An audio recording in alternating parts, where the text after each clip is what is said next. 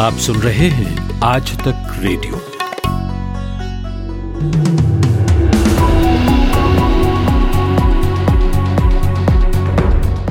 नमस्कार, एक बजे के खास खास समाचारों के साथ मैं माधुरी।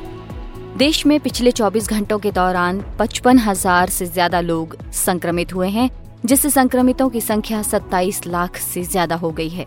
पहली बार अट्ठावन हज़ार लोग एक दिन में स्वस्थ हुए जिससे ठीक होने वालों की संख्या भी बढ़ी है। ये उन्नीस लाख सतहत्तर हज़ार से ज़्यादा हो गई है। देश के 16 राज्यों में इस दौरान सक्रिय मामलों में कमी आई है, जिसमें महाराष्ट्र में सबसे ज़्यादा तीन हज़ार एक सौ छब्बीस, बिहार में सोलह सौ बहत्तर और आंध्र प्रदेश में ग्यारह सौ छियासठ मरीज़ कम हुए हैं। देश में पिछले 24 घंटों के दौरान आठ सौ छिहत्तर लोगों की मौत होने से मृतकों की संख्या इक्यावन हो गई है।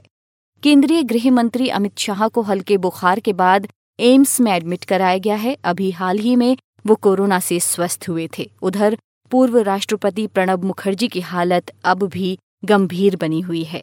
विश्व भर में अब तक दर्ज किए गए कुल दो करोड़ अठारह लाख मामलों में से पचास प्रतिशत से ज़्यादा मामले भारत, अमेरिका और ब्राज़ील में दर्ज किए गए हैं। संक्रमितों के मामले में अमेरिका दुनिया भर में पहले, ब्राज़ील दूसरे और भारत तीसरे स्थान पर है।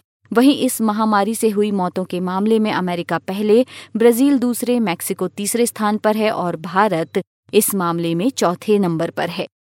गोवा के राज्यपाल सत्यपाल मलिक का तबादला मेघालय किया गया है, जबकि महाराष्ट्र के राज्यपाल भगत सिंह कोश्यारी को गोवा के राज्यपाल का अतिरिक्त प्रभार दिया गया है। राष्ट्रपति भवन से इसके लिए एक विज्ञप्ति जारी की गई। फेसबुक की दक्षिण Asia public policy director Ankhi Das ने दिल्ली पुलिस की साइबर सेल में अपना बयान दर्ज कराया है।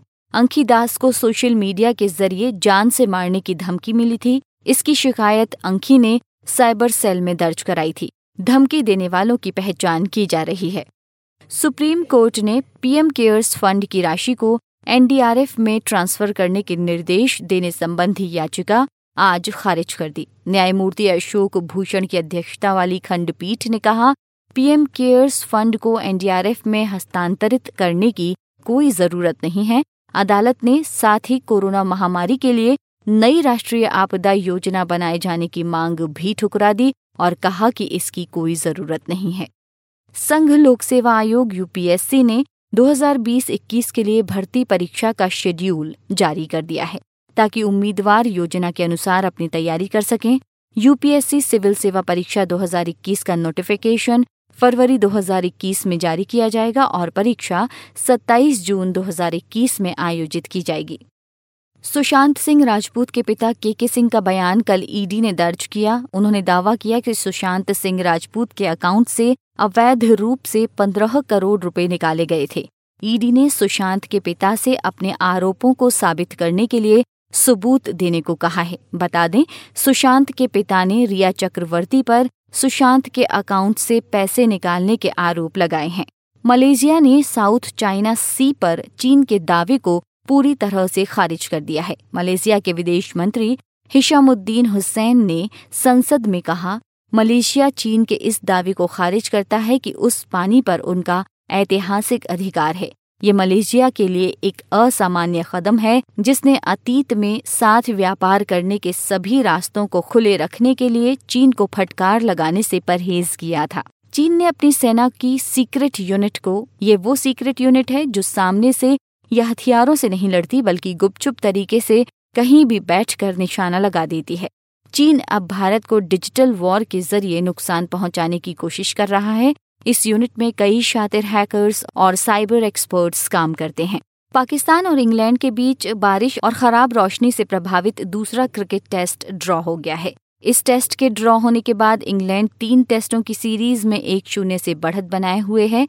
ये टेस्ट पाँचों दिन बारिश से प्रभावित रहा। पाकिस्तान ने पहली पारी में 236 रन बनाए। इंग्लैंड ने पहली पारी में एक विकेट पर सात रन से आगे खेलना शुरू किया। और चार विकेट पर 110 रन के स्कोर पर पारी घोषित की, जिसके साथ ही मैच भी ड्रॉ हो गया। देश के कई हिस्सों में कल हुई बारिश ने सामान्य जनजीवन को अस्त व्यस्त कर दिया है।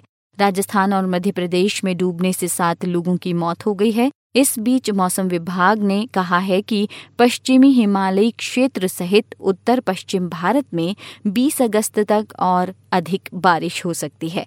राजस्थान, गुजरात, महाराष्ट्र, गोवा मध्य प्रदेश पश्चिम बंगाल, झारखंड, छत्तीसगढ़, ओडिशा और उत्तराखंड में आज भारी से बहुत भारी बारिश की चेतावनी जारी की गई है। कुछ पर्वतीय जिलों में बादल फटने की घटना हो सकती है, इसलिए उत्तराखंड, हिमाचल और जम्मू कश्मीर में अलर्ट जारी किया गया है। ये थे अब तक के खास खास समाचार।